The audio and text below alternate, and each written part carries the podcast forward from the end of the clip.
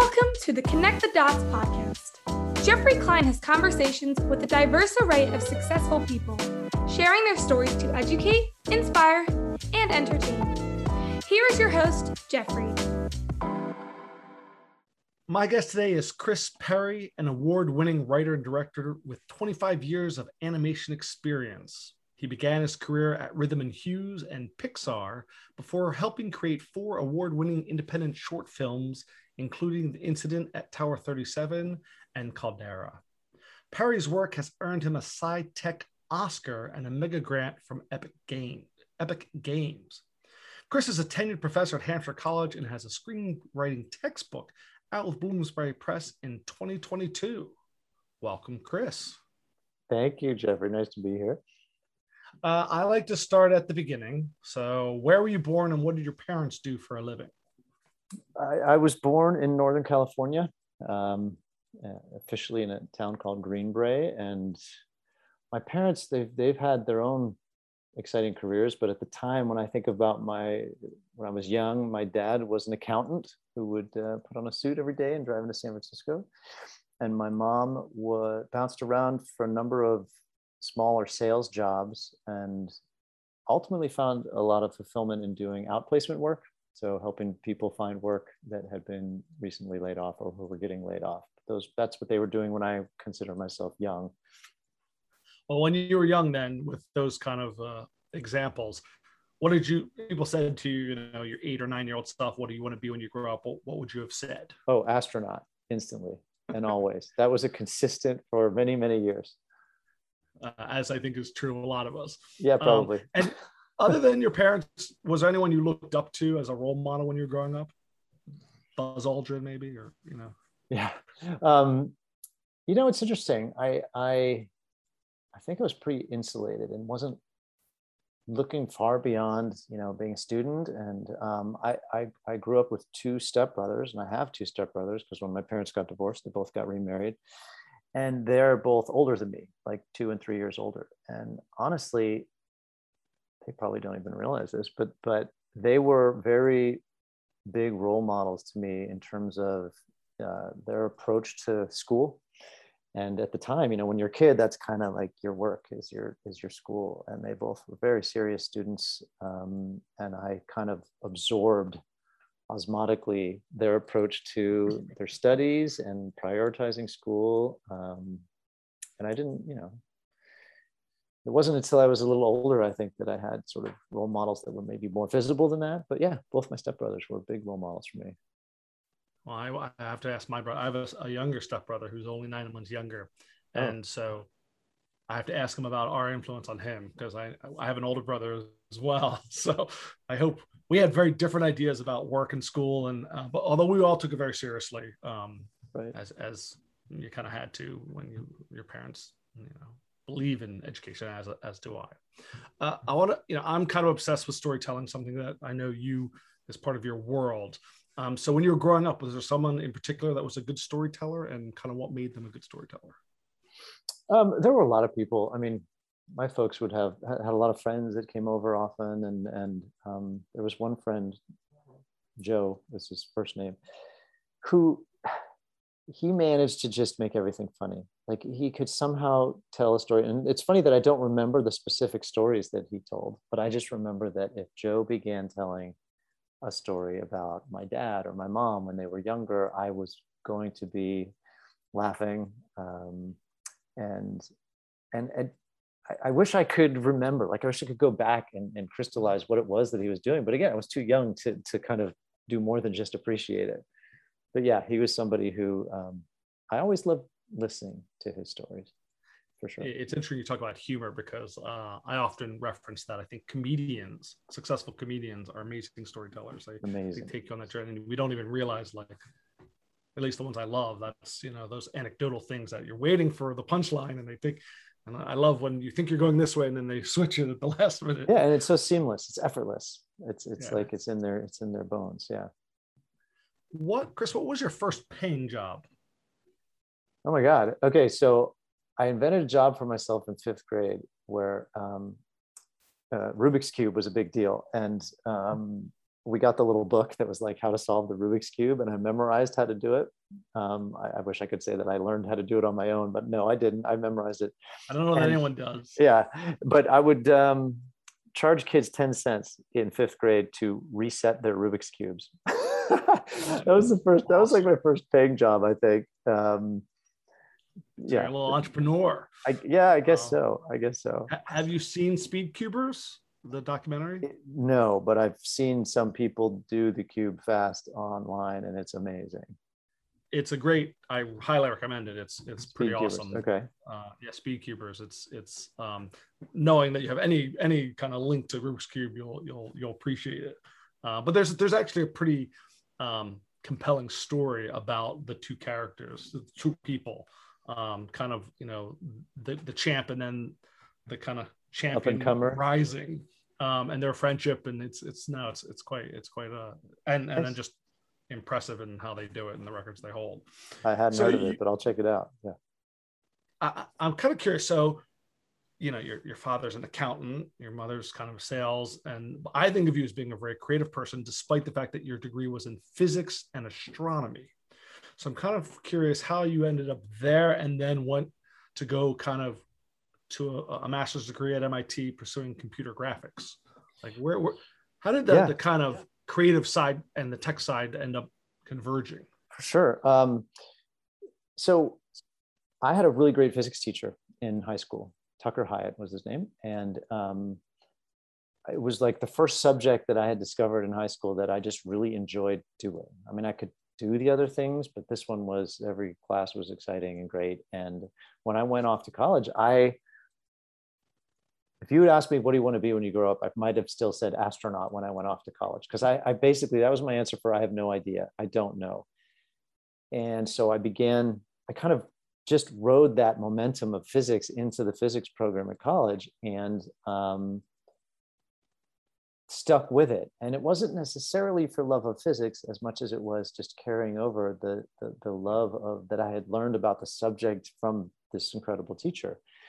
Um, you know, at the same time, other things that were going on in my life were, were you know, I was a child of the Star Wars era and like visual effects and big blockbusters were a thing that I grew up around. And um, by the time, I can't remember exactly when it was, um, I was lucky enough to go on a tour of Industrial Light and Magic in 91. I think it might have been 91, January. And at the time, they were still mostly classic special effects, but they had this sort of small office that was doing JP, they called it. It was Jurassic Park. They were in the process of figuring out how to make computer generated dinosaurs. And I walked into this space where there were a dozen people wearing shorts with toys on their desks and big computers, and they're watching dinosaurs running around on their screens and trying to figure out ways to make them look better. And I instantly, instantly in that moment, I was like, oh, I know exactly what I want to do. I, I, these people are using computers, which have been a huge part of my life too, to do amazing spectacle things that people had never seen before. And there's a lot of math in there, but there's also a lot of art and storytelling. And those were just all, I was a kind of, I don't want to say jack of all trades because it implies that I was good at all those things, but I was interested in all those things mm-hmm. and didn't imagine that there'd be a convergence, right? Like, but there it was in this one visit. And I knew right away, like, oh, I need to make films on computers. that was like, ding, right? And it wasn't until I was, I was 20, 21 years old when that happened I love that aha moment, you know, yeah. JP, you know, having that. Um, I remember seeing the movie and and um, just being you know being blown away by, yeah. you know, and, and again as a as a child of Star Wars and, special effects and you know, and again I think the the reason for me that I like those kinds of things is because I don't think about, I don't question. Oh my God, now there's you know light speed or whatever it may be or creatures it it seamlessly worked into the story. And that's that's i think the, the beauty of when they're done well is you don't notice the effects other than you're just mesmerized and it enhances the story. Um, I, I, agree. When when it's when it's not spectacle for the sake of spectacle but it is it is realizing a thing that otherwise wouldn't couldn't be seen but was necessary that's when i think it's really hitting the sweet spot. And then the shift so i'm curious uh, about pixar because they are the kind of gold standard for animation. I think will always be the gold standard. How did you end up there, and what was that experience like?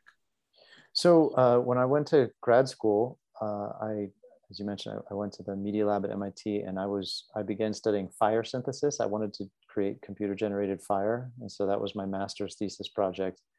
And um, I went first from uh, from MIT to Rhythm and Hues. This is a visual effects studio in Los Angeles at the time that was doing. You, you know them from from Babe, um, mm-hmm. from uh, Golden Compass movies, from um, I mean, they they were in business for many many years. Um, Life of Pi was, I think, the film mm-hmm. they got their last Oscar for just before they declared bankruptcy anyway, I did three years in uh, visual effects with Rhythm and Hues, and and I I loved the creativity, but I didn't like the vendor client relationship that exists in VFX.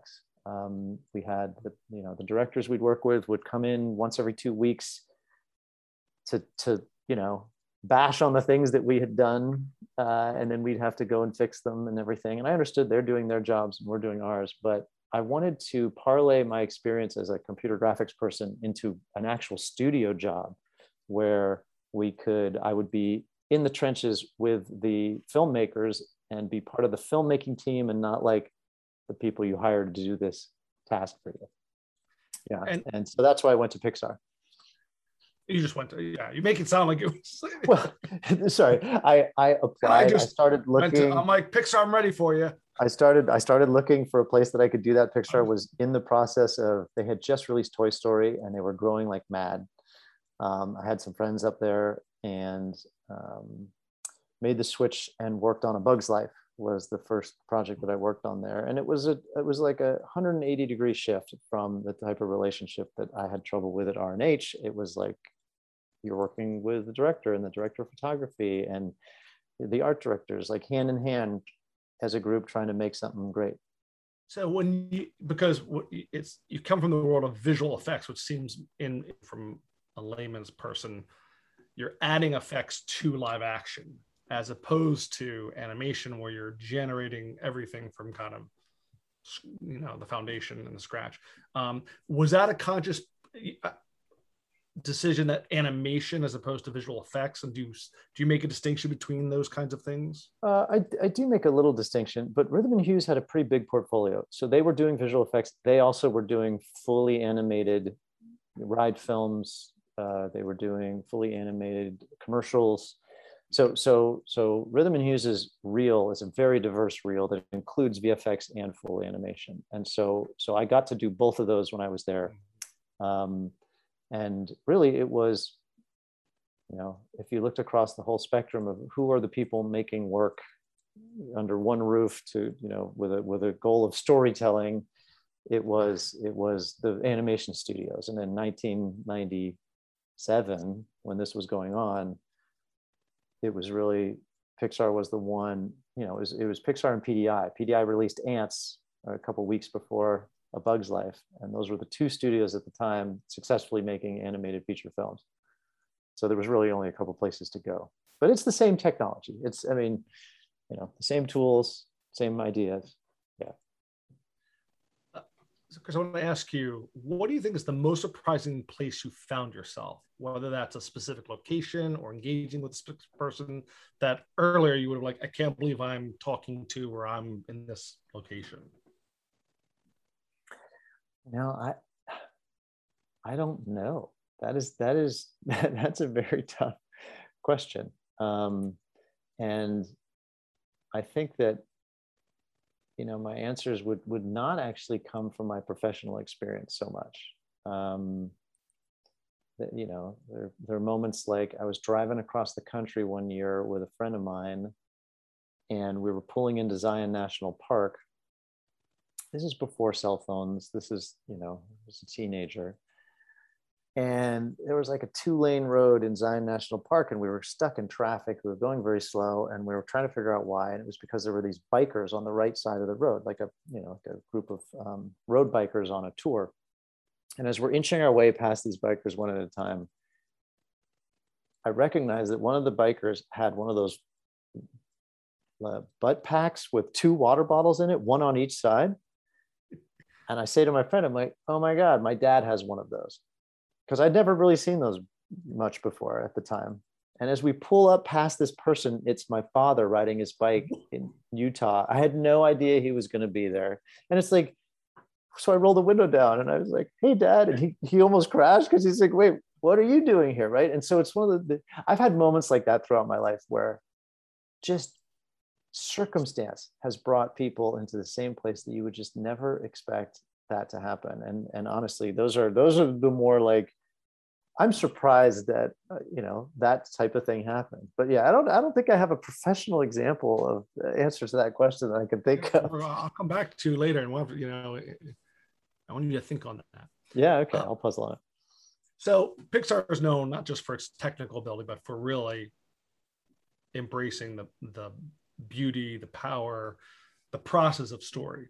Uh, and I want to ask you, coming from physics and astronomy and, and computer um, then shifting into you know visual effects and then pixar where really story mattered do you think that being good at telling stories is a skill that can be developed or do you think you kind of were born with it or not i certainly hope so like i'm i mean i think that my entire career path has been kind of predicated on the idea that yes it is a it is a learnable skill a teachable skill i think like all things practice helps um, and I think that, uh, again, yeah, I, I think, I hope, I think I'm a better storyteller than I was 20 years ago. And, and I'm, it might just be from being 20 years older. It also might be from reading all these texts that I've read, digesting all the stories that I've digested. And I'm not, I'm not sure where to point to, but um, I certainly feel like,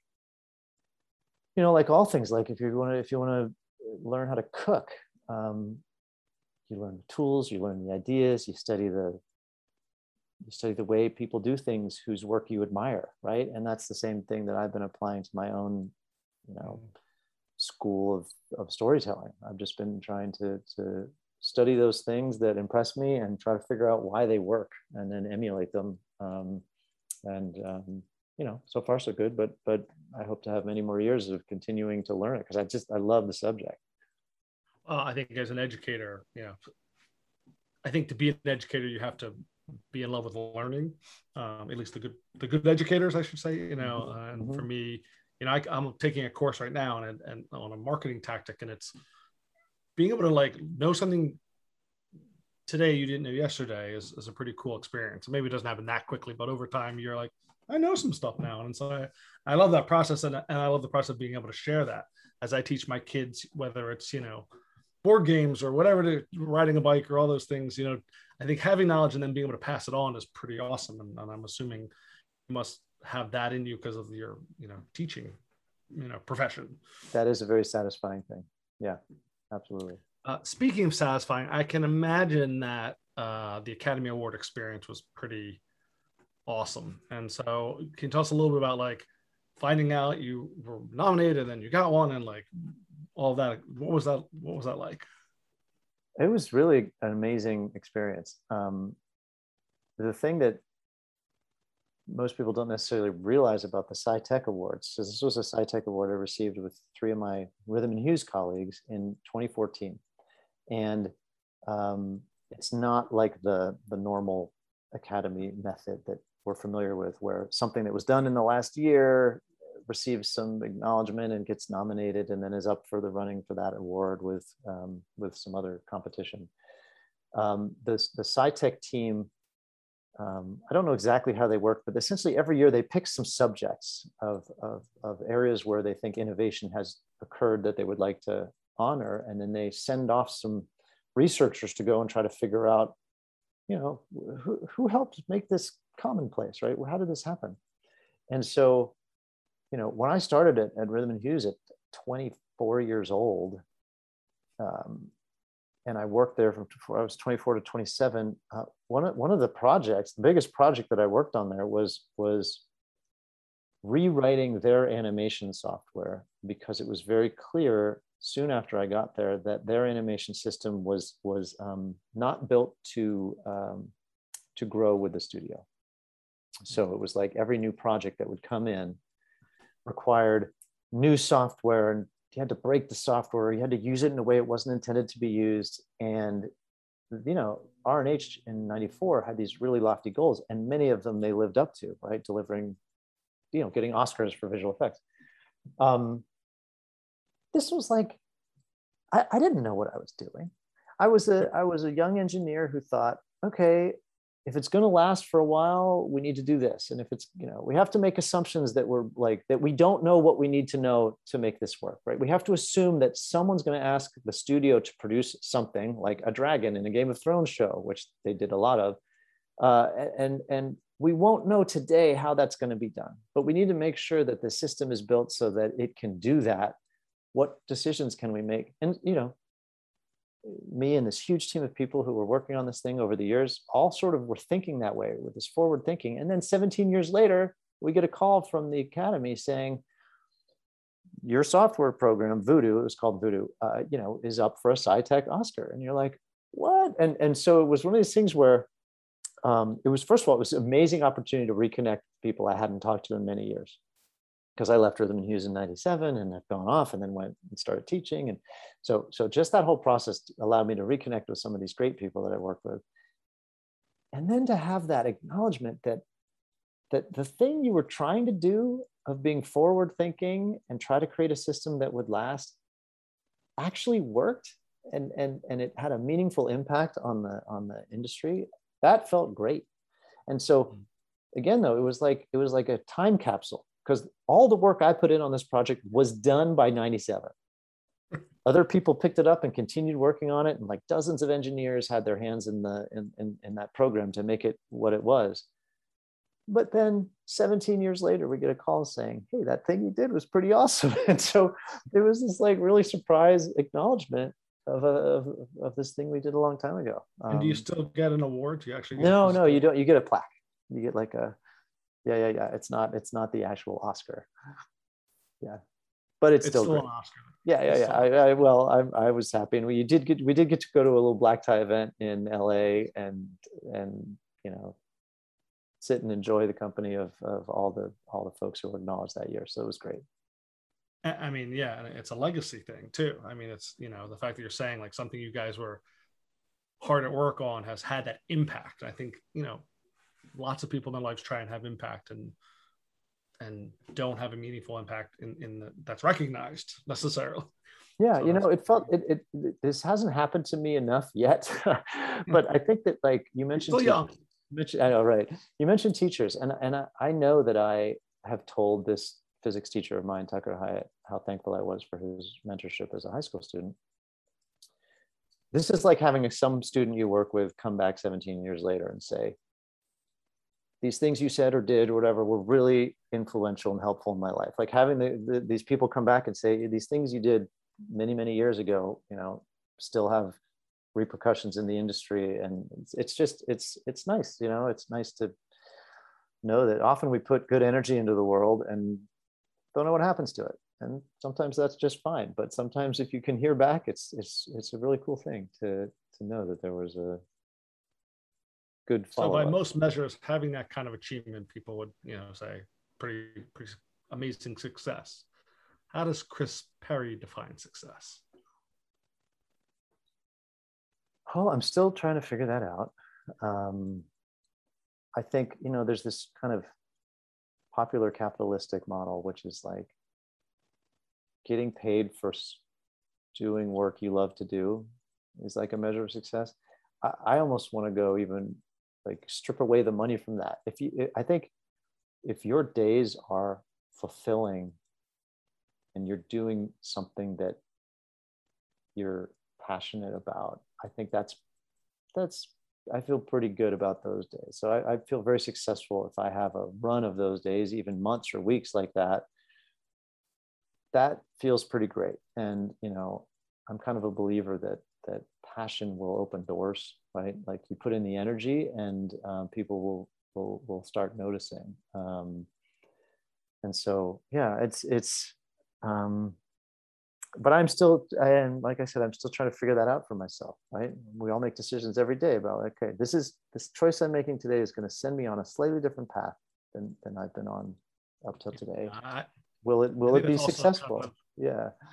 You know the educators the learners in us are like you know the iterations you know how you iterate to go along that path and making those decisions and, and then seeing what happens and making another decision and seeing Tweak a little bit. Yeah, that didn't work so well, but I did like this part of it. Yeah. you know I, I i refer to that you know people say you know how you doing and things i'm like i'm a work in progress you know both personally and professionally i'm a work in progress i think that's a good place to be for most of your life Um, I I I love that. I'm going to borrow that expression. Thank you. uh chris what inspires you so we talk about passion what, what what inspires you to pursue those little choices and decisions you make Um, you know, it's it's. I'm inspired by a lot of different things. Um, something that makes anything that makes me look at the world in a slightly different way, like you know, that peels back a layer that I might not be aware of. I'm totally inspired by that. I, I feel like in the work in progress, uh, kind of ongoing work in progress thing, like I know I don't know everything I, I should know, and I, I know that I'm probably making silly, ignorant mistakes every day still. That if someone just like points out to me this thing, uh, that it might make my life easier and the lives easier of those people around me. So, so I'm always inspired by learning and by peeling back those layers that are that are hiding the truth that are in front of us right now. I'm inspired by any creative thing that gives me an emotional reaction like Mhm. honestly and and you know i watch a lot of shows i watch a lot of animation i read a lot and you know one of the things i've come to recognize and this happens teaching too this is going to be a tangent for a second sorry um, i tell my right. students when i start teaching animation one most people who come to computer animation one class are fans of the medium right they, they've never done it themselves but they're like this is really cool and i'd like to learn more about it so they show up as fans and I warn them on day one, I say, look, I'm going to ruin animation for you. Because when you try to make it, you're going to start hating it. But good news, because you, because you're going to know how it all works. And, and you'll start seeing through things that you used to be really charmed by. And you're going to see that they were, you know, made a little sloppily, or like there's things about them you're going to start, uh, you know, you're going to see through the cracks, if you will. And I say, but the good news is, the good news is, while I'm going to ruin 90% of it for you, there's still going to be 10% of animation that you see that's going to blow you away. And you're not going to know why you're crying or why you're having this emotional feeling. And, and it won't be till you watch it a second or a third time that you might see the crafts work underneath there. And so for me, going back to answering this question, again, if you play a short for me that moves me, because like I know animation, I live it, I breathe it, I see it every day. If I can watch a piece of animation and not realize that I'm watching animation and just be floored, that inspires me because it reminds me that like, oh yes, this isn't just turning a crank. Like there are the right combination of writing and color and light and performance and timing and music, all those things can still transcend their themselves, right? In the same way that that that um like milk and tomato paste and ground pork and ground beef can become a bolognese sauce, right? Like one of those things on their own, like somehow it's better than the sum of its parts. And and so that inspires me when when I can have an emotional response to something that somebody wrote or filmed or shot or created. Yeah. yeah having worked in the film industry and recognizing all those ingredients that go into making something successful. It's actually amazing sometimes that any of them are successful because you know that too many cooks in in, in the Oh, uh, yeah. in the kitchen. But when it when it happens it's magic. And you know and, and movies that i love you go and you're just like they just got it so right. And Yeah. um it makes it it special. And, and i i think the food is a great analogy because you know you can have all the raw ingredients and then you put them together in the right amounts in the right way and oh my god it's you know a masterpiece and uh, Yeah, like that. you and I each have the same set of ingredients. We might make two very different things.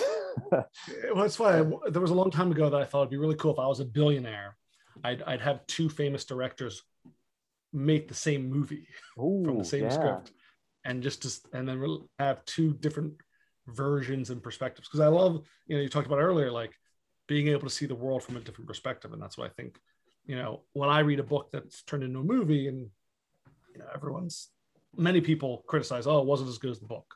Right. Um, and and it's because they fell in love with the story as a book and they had and you know their imagination created you know and then when it doesn't live up to and I think there are times where it you know surpasses the expectations and, and um, but again that creative process of those ingredients coming together to to make that magic you know to make that emotional connection is really what I think good storytelling and, and is all about. So, Chris, we're works in progress, but if you could go back and give one piece of advice to your 21 year old self, hmm. what would it be? Only one? One piece of advice? One advice. One. We only have time for one. One piece of advice I would say: uh, take better care of your body. yeah. Oh, as I stretch. Exactly. I, I exactly. Stretch. Good hydration. Right. Uh, like like make exercise a nice regular thing. There, there's so many things that you learn as you start to weaken and get older that you're like, oh God, it was 30 years I can relate. That. Yeah, yeah. So yes, take care of yourself, 21 year old self. um, what do you think is, you know, you were kind of working when you're at R&H on pretty innovative things that kind of changed the game. Um, what do you think's next in terms of you know animation or in terms of what's going to be the next you know thing that's yeah. going to happen or is happening oh it's great questions um, one of the big things that's happening right now in my field is uh, the arrival of real-time rendering courtesy of uh, game engine technology so in case your listeners don't know this stuff uh, you know the techno- the technology that creates pixar movies you know as from math and the technology that creates Call of Duty or Overwatch or other games from math are, are the same. It's the same math. But when I was on Bugs Life, it would take an hour to generate a frame of that movie. And now you can download a game onto your PlayStation or to your to your PC and you're going to get 60 of those frames a second. Okay, so something that took an hour, that took 60 minutes to make, now you can get 60 of them in a second. And um, it's because the game industry came of life and, and prioritized speed of rendering and high quality visuals. So they have written software and created hardware that is like all about how do we make high quality visuals as fast as we can? Because otherwise the play experience kind of stinks. Well, the filmmakers are starting to figure this out now. And so um, I'm just finishing a project, which I'll probably mention later, where we used the, the Unreal Engine, which is the engine that is what drives the game Fortnite and many others. But Epic Games has this engine called the Unreal Engine that is a real time game engine. We just used it to make a short film. And it, it you know, it's not just that it renders faster, it also kind of changes your approach to the actual making of it. And so I think this is going to be revolutionary mm. in the field of computer animation. How are, how are Jane and Joe Q public going to notice it? I'm not sure, but I would say my hope is that there'll be a greater number of voices. Like right now, to, to make a big animated film Pixar probably costs $150 million or more, right? But if you can make one for a million dollars with 20 people in a garage in a, in a year, that might democratize the industry a little bit more and bring a few more voices in. And what I'd love to see for that is then we'll start we'll start seeing different types of stories. Like not everything has to be a four quadrant family feature. It's okay to be tragic and sad and dramatic. Or, you know, adult animation is kind of taking off right now. So you can be edgy and raunchy and and, and what have you. So I'd love to see this technology help make animation the medium that it's supposed to be and not a genre like it kind of is. So that's that's one big up and coming thing. And you know, the other big one we we're all in the middle of, which is the streamers and the fact that now that distribution is not in the hands of a few uh, you know theater companies and, and yeah like and it doesn't cost a huge amount of money to get something distributed. I can put my own work online for free and still build my audience. That I think is another thing that mm. we're only just seeing the implications of that because because again animation requires such a high skill set and so many people working together but how do these two things converge over the next 10 years i'm going to be very excited to watch and participate well, that, in it the streaming thing you know i think the music industry is is a few steps ahead yes exactly there are people who are releasing albums just releasing them on spotify or you know or in icloud you know cloud um, without the need of the record labels and things. And so, as you said, I think if the if the ease with which you can produce animation becomes down to you know, both in cost and, and ease, then that then you'll and then the distribution is already now in place um, where you can build that audience online yeah. and without having. I, and I love that. That again, I think a it allows for the diversity of voices, and b allows anyone access both yes. to make and consume. Yes, yeah, it's great. It's great. So, what about what's next for Chris Perry? Uh, well, okay, so um, we're going to take this short film that I was just finishing. We're, we're finishing it up. Um, we're going to be taking that to festivals and hopefully coming to a screen near you can sometime you, soon. Can you share the title or? It's called Little Bird. Little Bird, and it's uh, it's a it's short it's like a three minute animated short made in this game engine, and it's about a young astronaut. Oh, there's a lot of connection here. A young astronaut who is trying to rescue her dad. So I'll, I'll leave it there. So, Little Bird. Um, and you mentioned in my intro, I have a book coming out. So, uh, a colleague of mine, Eric Sanders, who you may or may not know, um, Eric and I have written a book uh, that is a, it's part of the screenwriting literature, but it's specifically a book called Scene Writing.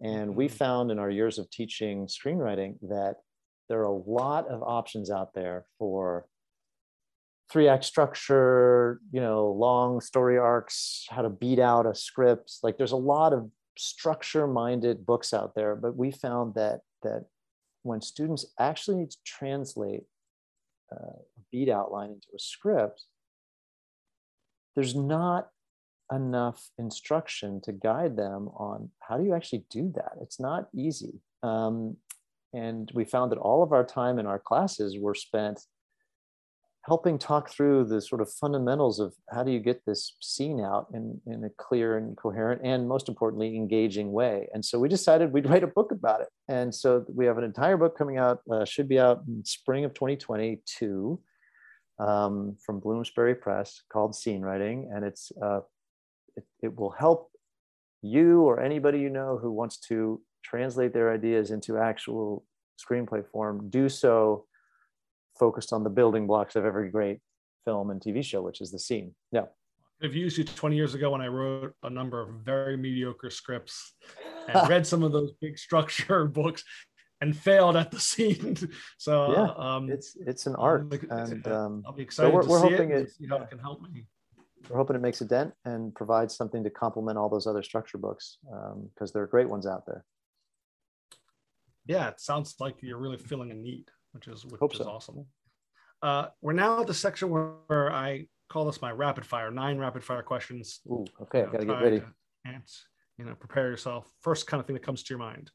So, okay. if a movie was made about your life, who would you want to play you?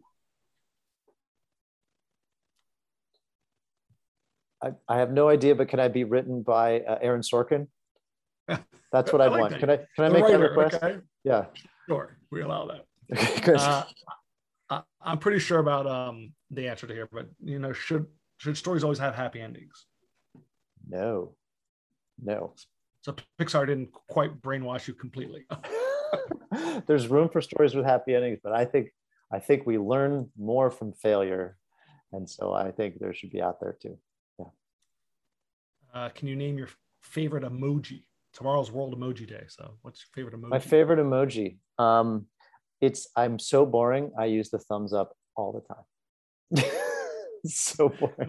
I think I do too. I actually created a purple one to go with my branding. Oh, good. Okay, great. Uh, what's your favorite? Can you name one of your favorite songs? Uh, current uh, hot on my rotation right now is uh, Harmony Hall by Vampire Weekend.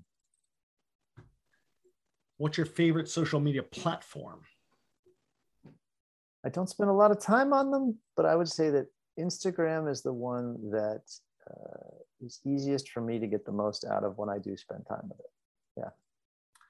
Can you name a book that left a lasting impression on you? Many, um, but I will name one. Uh, Seveneves by Neal Stephenson. Now, this is a very tough question for most, but probably more so for people like you and I. Can you name one of your favorite movies? I'm glad you phrased it as one of my favorites. That's an easy one. That, that's the only way to do yeah. it. If you say favorite, then I can't do it. Um, Little Miss Sunshine. Uh, I always my my joke is that I have um, when people say, you know, can you name your top 10? I have 100 movies in my top 10 list. that sounds about right. um, what's one thing you can't live without? Blender. I need a blender. Like at least one meal a day is blended. And if you could be credited with inventing something other than voodoo, uh, what would it be and why?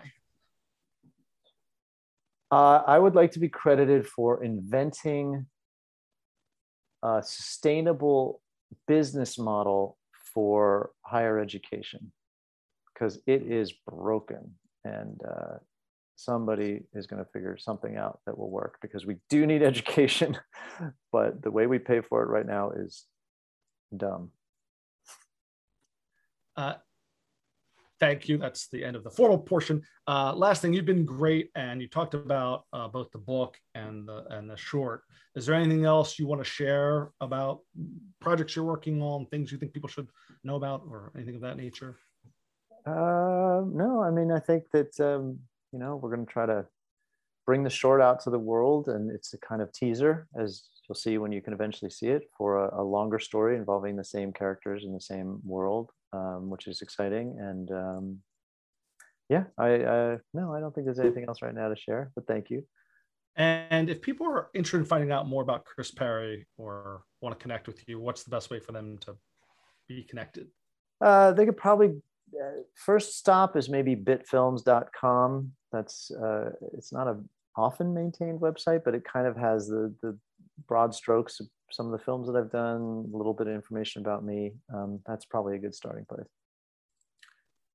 Chris, th- this has been super fun. Um, you know, it's interesting. I've known you a long time, and the fact that our paths sort of professionally converge and our love of animation, our love of movies, um, is pretty wonderful. And and so, thanks for sharing uh, yourself so um, thoughtfully, and thank you for helping us connect the dots. Thank you for taking your time to listen to this podcast. Please subscribe on your preferred podcast platform so you don't miss any future episodes. If you could also do me a favor and please leave a review on iTunes, I would really appreciate that. Remember, story matters and is the best way to connect the dots.